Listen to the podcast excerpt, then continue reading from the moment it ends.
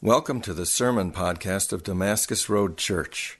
For more information about Damascus Road Church, go to damascusroadonline.com. Just a fair warning I have really, really bad luck with water. Spill it a lot. Spilled some last night, like a whole glass. Almost spilled some on Shannon's uh, Apple computer at a couple teaching team meetings, like twice in a row. Uh, I'm on probation, so this is that would be strike three for me. Let's open God's word this morning. I'll tell you right now, I know you guys are used to seeing verses up on the screen. There's just going to be a lot of text this morning, so if you have a Bible, feel free to open it. Try to follow along. Um, you can go on your phone. I'm sure you might have an app there. Uh, if you can't follow along, just listen. I'm going to try and lead you guys. I'm going to try to give you guys advance warning to get to different spots, but it's okay to just hear too, okay? We're going to be we're going to start in the book of Jeremiah. Hear what the Spirit says to the churches. It's from chapter 23, starting in verse 1. Woe to the shepherds who destroy and scatter the sheep of my pasture, declares the Lord. Therefore, thus says the Lord, the God of Israel, concerning the shepherds who care for my people, you have scattered my flock and have driven them away and have not attended to them.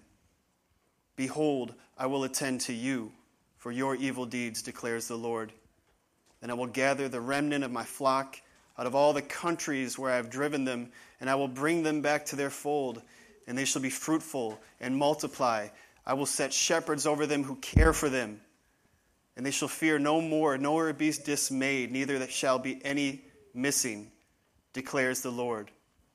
Behold, the days are coming, declares the Lord, when I will raise up for David a righteous branch. He shall reign as king and deal wisely, and shall execute justice and righteousness in the land. In his, in his days, Judah will be saved, and Israel will dwell securely. And this is the name by which he will be called. The Lord is our righteousness. This is the word of the Lord. Let's pray. Father, gracious God, we thank you for your word. We thank you, Holy Spirit, for giving us ears to hear and hearts willing to receive and to grow in, in your grace, that we might have your favor to do the works of righteousness. We ask this through Christ our Lord. Amen. Let's jump right in. We got a lot to cover, and I might have to cut some stuff out on the fly. I want to do a little background first, okay? Because we talk about God's name, we talk about his, his character, and um, it might be misleading just to jump right into like the smack dab in the middle of the Bible and pull a passage out and hold it up and say, Look at this, this is wonderful, is this so amazing? But I want you to know that God's name and character are revealed in a context, right? God has seen fit to reveal who He is primarily through this drama, this narrative, this story with characters. And, and this is the way that God reveals Himself. And so I want to paint a little bit of a backstory. I know for a lot of folks, the Old Testament is kind of like a um, strange place. It's kind of a, an intimidating neighborhood. So if there's a neighborhood that you're not familiar with and you feel kind of intimidated, you usually don't go there by yourself. So we can go together and we can spend a little time. And I just want to paint a little bit of a rough sketch, just a, just a brief, you know, couple broad brushstrokes to, to frame this passage in Jeremiah's time. I want to go back a little bit before Jeremiah. I want to go back to the book of Deuteronomy. We're going to go to Deuteronomy chapter 4. And um, just like a little snapshot from the birth of a nation, if you want to call it that. Um, brief guideline. You know, in, in, in the scriptures, you have this drama that starts out with creation and it's good, and it's very good, it's super good, and it's beautiful and wonderful and splendid, and it falls. And sin enters the world through rebellion and disobedience, and there's tragedy, and there's bloodshed, you know? and there's catastrophe. And God calls this, this, this fellow Abraham. And he says, You're going to be my dude. I'm going to enter into relationship with you. I'm going to enter into covenant with you. You're going to be my people, and I'm going to be your God. And your people are going to be my people, down through the generations. And to the point that God says to Abraham, I'm going to bless you, and I want that blessing to spread throughout the entire face of the earth, through all people. And so Abraham and his offspring and his children and his children's children, they're walking with God, and God is revealing himself to him. And a lot of the names that we've looked at have been, you know, God speaking to Abraham or to Isaac or to, or to Jacob or to Sarah, their offspring. But that family tree finds himself in slavery and in bondage in Egypt. And God goes into Egypt and he takes these people out and he delivers them through mighty deeds of power and he brings them out to himself. And he begins to build on that relationship and establish this, this covenant, this legal, binding relationship and agreement where he says, I'm going to be your God, you're going to be my people, and this is how we're going to relate. This is what's, what it's going to look like for us to live together. And so in Deuteronomy chapter 4, you get, you get the people of Israel, and they're standing right on the border of this land that's been promised to them. And they've been waiting for it for generations and generations, and God has been leading them through this wilderness and teaching them and they're, they're poised to walk in and to enter and to take possession of what's been promised. And God is speaking to them through Moses. And he says this starting in verse 5 See, I have taught you statutes and rules as the Lord my God commanded me, that you should do them in the land that you are entering to take possession of it. Keep them and do them, for that will be your wisdom and your understanding in the sight of the peoples, who, when they hear all these statutes, will say, Surely this great nation is a wise and understanding people. For what great nation is there that has a God so near to it as the Lord our God is to us whenever we call upon him? And what great nation is there that has statutes and rules so righteous as all this law that I set before you today? God's painting a vision for these people. That if, if they live in relationship with Him, if they walk according to His word, His instruction, and His law, it says it's going to be wisdom for you. It's going to bear witness to your neighbors. God's painting a picture of the surrounding nations hearing about what's going on in Israel and looking in and seeing what's going on and that they would be drawn into that and attracted to it. That's if God's people would walk in obedience to his law and his word, that it would be wisdom, that it would bear witness to their neighbors, and that it would be righteousness. We oftentimes we have misconceptions about the Old Testament and the law in particular, like it's just a bunch of strange, weird, kind of obtuse traditions and statutes and rules and regulations that don't make any sense to us. But that's not the picture that's being painted here, is it? And I want you to just, for a minute, minute have some sympathy that, you know, God is speaking to a people who has spent multiple generations in slavery.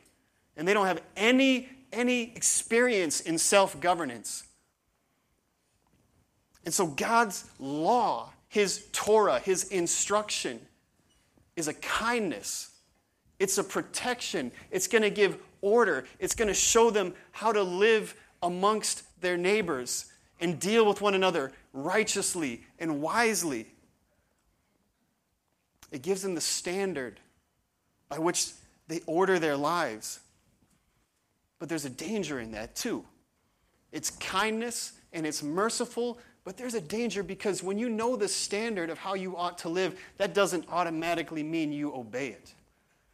Knowing the standard doesn't make us automatically live up to that. So it's God's grace to give the law, to restrain sin, to give wisdom, to, to sponsor righteousness, but at the same time, there's that danger too. There's that danger too. Knowing the standard doesn't always automatically mean we live up to it, and Moses warns that. He continuing in, in verse 9. He says this Only take care and keep your soul diligently, lest you forget the things that your eyes have seen, and lest they depart from your heart all the days of your life. Make them known to your children, to your children's children. How on the day that you stood before the Lord your God at Horeb, the Lord said to me, Gather to me, gather the people to me, that I may let them hear my words, so that they may learn to fear me all the days that they live on the earth, and they may teach their children so. There's a danger that we would forget, that we would ignore, we would just let this let this fade into the background. So now let's play the tape forward. Let's go back to Jeremiah's day. Jeremiah is speaking to the people in the land, in Jerusalem, right? They've, they've gone in, they've taken the possession of the land. And let's see. Let's see. Let's get some highlights in Jeremiah. We're going to start in chapter 5, and we're just going to we're going to cruise through a little bit. I'm just going to give you a little overview. But I want you to listen. See if see if Israel is fulfilling her calling to be a light to the nations. See if she's living in such a way so as to put the righteousness of God on display. I'm going to read from Jeremiah chapter 5. I'm going to start in verse 1 and I'm going to skip a little. Run to and fro through the streets of Jerusalem. Look and take note. Search her squares to see if you can find a man, one who does justice and seeks truth, that I may pardon her. Though they say, As the Lord lives, yet they swear falsely. O Lord, do your eyes, do not your eyes look for truth? You have struck them down, but they felt no anguish. You've consumed them, but they've refused to take correction. They have made their faces harder than rock. They have refused to repent. And then I said, These are only the poor. They don't have any sense. They do not know the way of the Lord, the justice of their God. I'll go to the great and will speak to them, for they know the way of the Lord, the justice of their God. But they all alike had broken the yoke, they had burst their bonds. I'm going to skip to verse 7. How can I pardon you? Your children have forsaken me and have sworn by those who are not gods. When I fed them to the full, they committed adultery and trooped to the house of whores. They were well fed, lusty stallions, each neighing for his neighbor's wife. Shall I not punish them for these things, declares the Lord? Shall I not avenge myself on a nation such as this? We're going to jump to verse 28. They have grown fat and sleek they know no bounds in deeds of evil. They judge not with justice the cause of the fatherless to make it prosper. They do not defend the rights of the needy. Shall I not punish them for these things, declares the Lord? Shall I not avenge myself on a nation such as this? We're going to jump to chapter 16, or 6, sorry. From the greatest to the least of them, everyone is greedy for unjust gain. And from the prophet to the priest, everyone deals falsely. They have healed the wound of my people lightly, saying, Peace, peace, when there was no peace. Were they ashamed when they committed abomination? No, they were not at all ashamed. They did not know how to blush. Therefore, they shall fall among those who fall. At that time, I will punish them. They shall be overthrown, says the Lord. So Jeremiah, he's a prophet, okay? It means he's like an ambassador, a messenger from the king. Who's the king he's representing? Y'all can say it. God, yeah. Not the king of Judah, the king of kings. And unfortunately, he's got some bad news. Prophets with really good news and easy, comforting words, they were very popular in Jeremiah's time, and the only problem with that was is that their message was false It's bad enough that the people were doing evil and they were walking in unrighteousness, but the so called prophets, the ones that were supposed to speak God's words to the people, they didn't know how to tell the truth. And I don't know if it, either, they didn't have the sense to see what was going on, or they didn't have the courage to speak it. They didn't want to make any trouble. But uh, they couldn't tell it like it is. It says in uh, chapter 5, verse 31, the prophets prophesy falsely. And the priests, the priests, the ones who are not supposed to just offer sacrifices, but they're supposed to instruct people in the law. They're supposed to play a role in establishing justice and righteousness in, in according to the law, according to God's word. They go along with it. They follow suit. The prophets prophesy falsely, and the priests rule at their direction. But what about the people? Surely the people won't stand for it. They're going to speak up. They're not going to let this slide. The people love it that way. My, my people love to have it so. But what will you do when the end comes? Jeremiah is painting a picture of rich and poor across all spectrums of society, from the greatest to the least. There's corruption and there's injustice and there's unrighteousness. And so God, in His righteousness, says, Shall I not punish them for these things? How can I not do anything? How can I stand back and let this slide? And Jeremiah, seeing this, where should he go?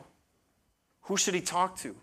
Maybe he goes to the king. Maybe if he gets an audience in the halls of power. Maybe if he talks to the one in charge, then things will change. Maybe if he can speak truth to power, right? That will turn things around. So he goes to the king in chapter 22. Reading in verse 1, he says, Go down to the house of the king of Judah and speak there this word and say, Hear the word of the Lord, O King of Judah, who sits on the throne of David, you and your servants and your people who enter these gates. Thus says the Lord, Do justice and righteousness, and deliver from the hand of the oppressor him who has been robbed, and do no wrong or violence to the resident alien, the fatherless, and the widow, nor shed innocent blood in this place. For if you will indeed obey this word, then there shall enter the gates of this house kings who sit on the throne of David, riding in chariots and on horses, and they and their servants and their people.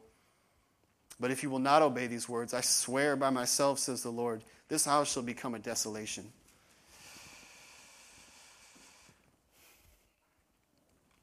Will the king listen? Will the people listen? Will the prophets listen? Will the priests listen? the first passage we read this morning. It starts off Woe to the shepherds who destroy and scatter the sheep. Woe to you. It's a bad sign if you go in for a, like a, a work evaluation and the first word out of your boss's mouth is woe to you. You might be looking for another job real soon. All of that to say this, right? It's very it's kind of a dramatic, hyperbolic, kind of overstating the case.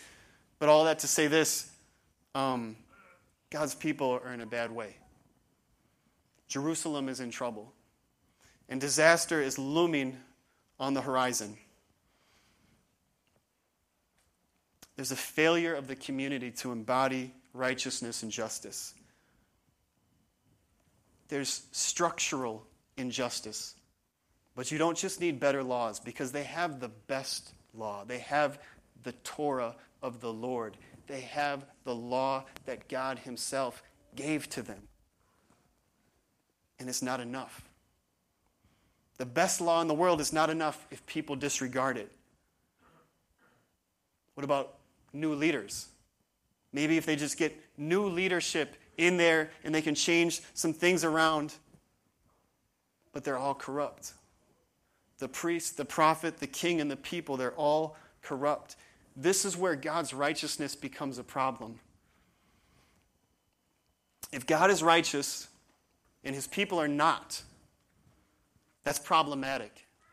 That's a glaring contradiction calling out for resolution. And you see it, you see it in the book of Jeremiah, and you see it throughout all the Old Testament prophets, that there's this, there's this vision.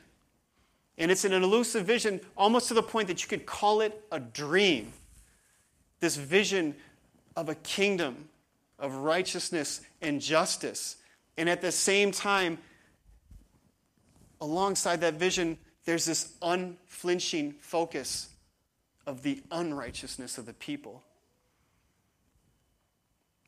And it's it's a conflict. Prophets, they don't just focus on the, the injustice of the wicked pagan nations around them, the Babylonians and the, and the Persians and all that. They focus mostly on the sins of God's people themselves. That's the problem. And if you're sitting there and you're thinking to yourself, this is great, this is exactly what I came to church for, to hear about wickedness and sin and unrighteousness, I'm just fair warning, it's going to get worse before it gets better. Um, when God makes a promise that I'm going to I'm going to raise up I'm going to raise up to king to David's line a righteous branch.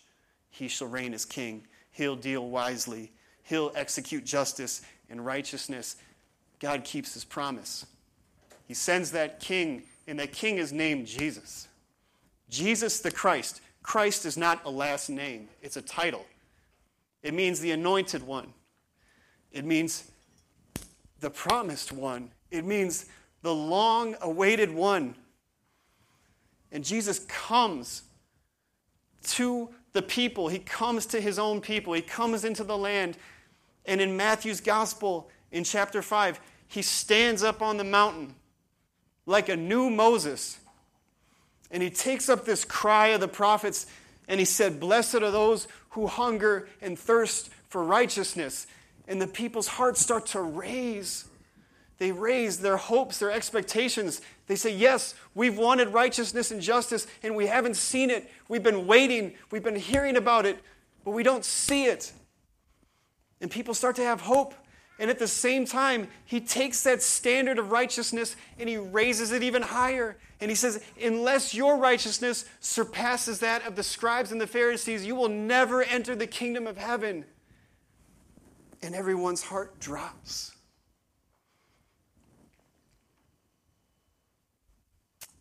The righteous king has now come. And here's the question how, how is he received? Play the tape forward. Is he received with open arms and a warm welcome by the government leaders and the religious leaders and even the masses of people? Is that how it plays out? Is it kumbaya and happily ever after? It's not. It's not. The coming of the righteous one into the world that he made and he came to save. It it ends in tragedy, true to form. The unrighteousness and the wickedness of the people climaxes in the crucifixion of the Son of God. That is the supreme act of injustice. And in any case, if we think that we can, we sit here and we pardon ourselves and we say, I wasn't there, I didn't have nothing to do with it. I'm not Herod, I'm not Pilate, I'm not those masses of people calling out for Jesus' blood. I'll tell you this those are people just like us. We belong to that same race, that human race. And we're part of that same world that murders the innocent. It's not just structural injustice, it's not just systematic evil. It's worse. It's all humanity, from the greatest to the least. The Apostle Paul, when he's writing to the church at Rome, he takes up this takes up this, this chorus um, from the Old Testament, the prophets and the Psalms, and he strings a bunch of them together. And it's this summary indictment against not just some bad people, but against all of us. And he says, No one is righteous, no, not one. No one understands, no one seeks for God. All have turned aside. Together they have become worthless. No one does good, not even one. this is where we have to face that contradiction head on. If God is truly righteous, we are in awful trouble. If God is just and we are unjust, that's a problem. If God is holy and good and we are sinful and evil, what hope do we have that we would stand before Him and, and find anything other than punishment and condemnation?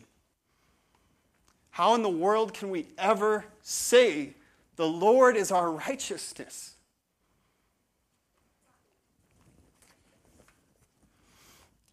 We keep reading in Romans chapter 3, verse 21. But now, but now, the righteousness of God has been manifested apart from the law.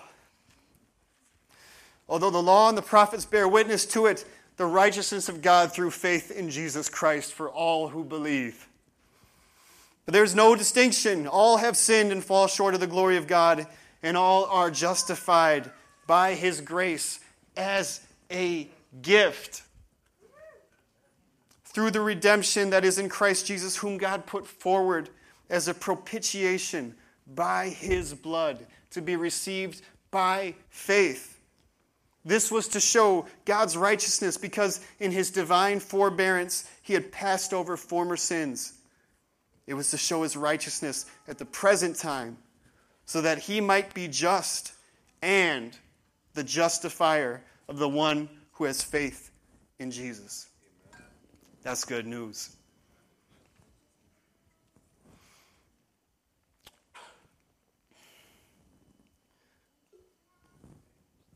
This is not something that some people need. Rather, all have sinned. This is not something that that we, we work up and try to earn hard. Okay? This is something that's given to us as a gift, and nobody, nobody earns a gift. This is where God's righteousness goes from standing over against us to being for us. It goes from being a demand to a donation. Okay? This is something that, um, that God, in His sheer charity, shows us through Jesus Christ. The righteousness of God is donated to us, it is gifted to us. Sorry. It is gifted to us in Jesus Christ. And, and, it is worked out in us and through us by the Holy Spirit. We're good. We're good about the justification part. We're good about being declared righteous because of the blood of Jesus. Sometimes the, the second part doesn't come through that we are actually made righteous by the power of the Holy Spirit. It's both. It's both. The scriptures bear witness, and the historic church bears witness that Jesus Christ gave his life that we could both be declared righteous and made righteous. And it's, it's encouraging to me that, that in Romans, right, where the gospel is laid out super clear, the Apostle Paul, he has to walk through, you know, again and again all these, but so if, you know, like, so if our sins show off God's graciousness, then we should keep sinning, right? No. No. So so we don't have to follow the law to try to earn God's favor, so we can just keep sinning, right? No. I, I'm kind of encouraged by that, that like even at the beginning, like some of the main pastoral problems that, that the apostles had to deal with with people just like, so we can keep sinning, right? No. No. Very, it's very timely.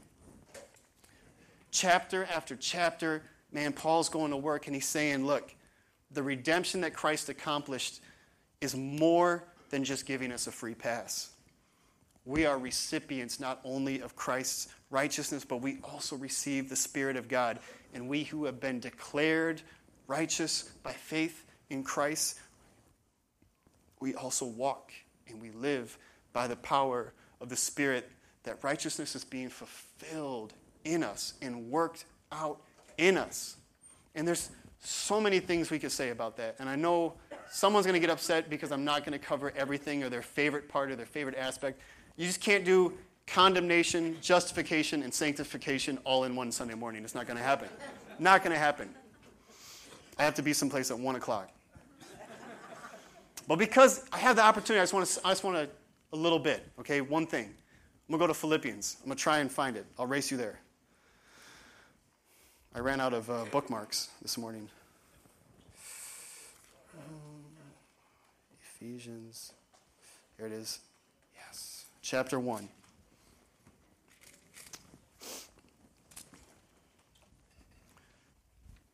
Um, starting verse 6. I'm sure of this I'm sure of this that he who began a good work in you will bring it to completion at the day of Christ Jesus. God's begun a good work in us. He's declared us righteous by the blood of his Son. If you're in Jesus Christ, if you believe through faith in the gospel, you have been declared righteous. And he who started a good work, Paul is certain God's going to complete that. He's going to see it through. It's right for me to feel this way about you because I told you in my, in my heart, for you are all partakers of me with grace, both in my imprisonment and in the defense and confirmation of the gospel. God is my witness how I yearn for all of you with the affection of Christ Jesus. This is my prayer that your love may abound more and more with knowledge and all discernment, that you may approve what's excellent and so be pure and blameless for the day of Christ, filled with the fruit of righteousness that comes through Jesus Christ to the glory and praise of God. That's where I want to camp out. Filled with the fruit of righteousness that comes through Jesus Christ to the glory and praise of God. When we think about the fruit of righteousness as something that grows out of what, what Christ has given to us, I think it puts things in perspective because this crumbs this comes from Christ and not from us. And it's to the glory and praise of God and not to exalting us and making us look good and special. It puts our works into a new light. Whether it's prayer or devotion or charity or giving or works of service to others, these are not things that we do so that we can be super spiritual. Sometimes we have this misconception that, that you know, people do these spiritual disciplines so they can seem like some spiritual all star, you know, like it's some kind of you know, workout routine at the gym. I don't think that's what it's like at all. I think that's the wrong metaphor. We give ourselves to these spiritual disciplines, and that's just a way to say, like, these, these ways and these means and these methods that, that the Spirit is using to work out in us. It's the ways that God gets at us, that we avail ourselves to His power and His grace and His mercy. That's not like going and working out at the gym. That's like going to the doctor. Nobody, nobody who says, I'm going to the doctor three or four or five times a week, no one says, wow, you must be really healthy. They say, what's wrong with you, man? A lot. A lot. And whether, whether you want to call it growing in holiness or Christ likeness or godliness, it's all just saying the same thing. These are the ways that, that the Spirit's trying to get at us. When we, when we give ourselves to prayer, it's not so we can be some awesome kind of athlete. It's just an admission that, man, we are in a bad way and we need a lot of help. A lot of help. And so don't get it twisted when you're like, I don't do all that stuff because I'm not some super Christian. You, I mean, most of the people in the history of the church that have given their lives over to, to trying to become saints, they are very cognizantly aware of their own sinfulness. Very much so.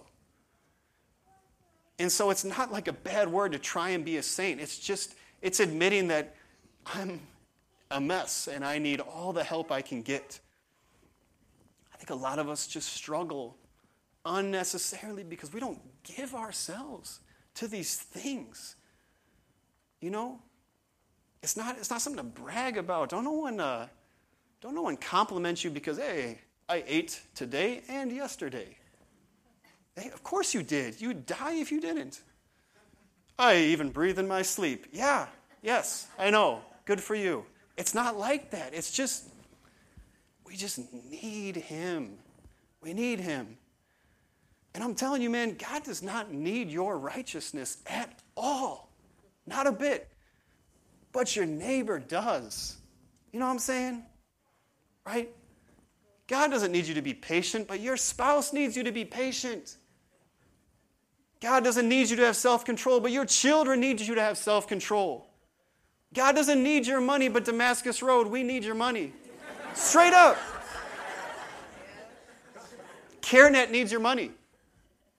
You know what I mean? Living Hope needs your money. God doesn't need you to fast. But the people in your family may need you to learn how to say no to your flesh. Right? It's not to make us look good on a pedestal. It's just the grace of God to meet us and to work that out in us. We need all the help we can get, every opportunity. How are we doing on time? I lost track. Every time my phone goes off, the timer, I think, stops. Alexa says, What? You don't have a watch. You don't know what time it is. All right. Well, just two things, real quick, real brief. How you know a preacher's lying? He says, real quickly. two ways, two ways we can, um, we can lose sight of the righteousness of God. Okay? One real brief. In Luke's gospel, in chapter 18, you get this parable of um, the tax collector and the Pharisee. And it said that Jesus told this parable because there were some people there who trusted in their own righteousness and they treated others with contempt. And there's this, uh, there's this picture of these two men at prayer in the temple. And the Pharisee is like, God, I thank you that I'm not like this scoundrel right here. And, um, you know, it's easy to, to write that off and be like, blah, blah, blah, those stupid Pharisees. I'm glad I'm not like those Pharisees. And you kind of miss the point, right? Have a little sympathy for the Pharisees. Right? Surprise, surprise. James Griffin has sympathy for Pharisees. right? Hear, hear, hear me out, okay? What that tax collector was doing was super wrong. Wrong. And everyone who the tax collector took money from, man, they were suffering because of his sin. Imagine it, like, update it in different terms. Imagine, you know, like the very pious church grandmother is in church with the dudes selling drugs. And, you know what I mean? Like, that lady knows that this man is poisoning the neighborhood. And she knows people that have OD'd from this guy's stuff. And it's very, very just, it's completely legitimate to be outraged because of this guy's sin. Completely legitimate. You should be upset. Sin is an outrage. But the danger is if you forget, forget your own sin. If you're outraged only over other people's sins, that's a problem. That's a problem. Right? And so the tax collector, he's crying out, God, have mercy on me, a sinner. And Jesus said, That guy went home justified. That guy went home declared righteousness. We need to start there. You can be upset over other people's sins, but you, you got to be, first and foremost, you got to be heartbroken over your own sin. Otherwise, it's, it's nasty. It's nasty and it's ugly. Second thing is this Right? We get it wrong and we forget that God's righteousness is donation to us, not something that we earn ourselves or merit. Second is this if, if we surrender the language of sin completely, and we describe the gospel merely in therapeutic terms, and we leave out sin, we can portray the gospel as love and healing of our brokenness. and being accepted and welcomed and lavished with affection by the Father. And all of those things are true. Not one of them is false, not a single one. But if we stop there, we leave something out that's of central importance. What is it? What is it? Yes. Yes, it is. In 1 Corinthians chapter 15, Paul is telling, he's, he's, summarizing the gospel to the church at Corinth, and Corinth had tons of problems, and he still called them saints. And he said this I delivered these things to you of primary importance that Jesus Christ died for our sins. Where are you getting that from, Paul? In accordance with the scriptures. That's where it's laid out at. Central importance is that we need our sins forgiven. And I know there's, there's a legitimate reaction away from that because some of our forebearers, right, have done a bad job. And they got so excited about telling people about their sins that they, they just clouded the glory of the gospel and people can't see it, right? Some of our forebears have acted like Pharisees. I know that. I know sin's not a popular subject. I know that. But that's what makes the gospel such good news. In John chapter 16, Jesus is talking about the Holy Spirit. He says, When he comes, he will convict the world concerning sin and righteousness and judgment. I understand that there is a reaction against those who are so offensive that they just they just misrepresent God. I get that. But the offensiveness can't be removed completely. And sometimes, if we're honest, when we try to remove the offensiveness, it just makes it boring. Takes out all the drama. For real. We try to take out every last little bit of offense and make people feel completely comfortable when we talk about the gospel, the cross, the scriptures. I'm telling you, there's plenty of other places to find community. You don't need Jesus to feel loved. You don't. You don't need the Holy Spirit to have a sense of purpose and mission in life. You don't. But only in Christ alone is there forgiveness of sins. Okay? Martin Luther. Right? Look at this guy. Look at that mug. Apparently, it's like some 500th anniversary of the Reformation. So, what, would, what sermon would be complete without a quote from Martin Luther? It is apparent that not despair, but rather hope is preached when we are told that we are sinners. Such preaching is a preparation for grace. Yearning for grace wells up when recognition of sin has arisen. The sick person seeks the physician when he recognizes the seriousness of his illness. Therefore, one, therefore, one does not give cause for despair or death by telling a sick, sick person about the danger of his illness, but in effect, one urges him to seek a medical cure. To say that we are nothing and constantly sin when we do the best we can does not mean that we cause people to despair unless they are fools. Rather, we make them concerned about the grace of our Lord Jesus Christ. Maybe I take this a little bit personally because people, myself included, we didn't run into the church because we liked the music. We didn't come for these miserable excuses for snacks. Straight up. I came to the church because I was convinced that there was no place else to find forgiveness of my sins. And I dealt with the stuff that I found there that I didn't like. And I stay for that reason because the gospel's true. I don't know any other reason sufficient to stay. I can find community anywhere. I don't need Jesus Christ to give me identity. I can, I can make that up myself.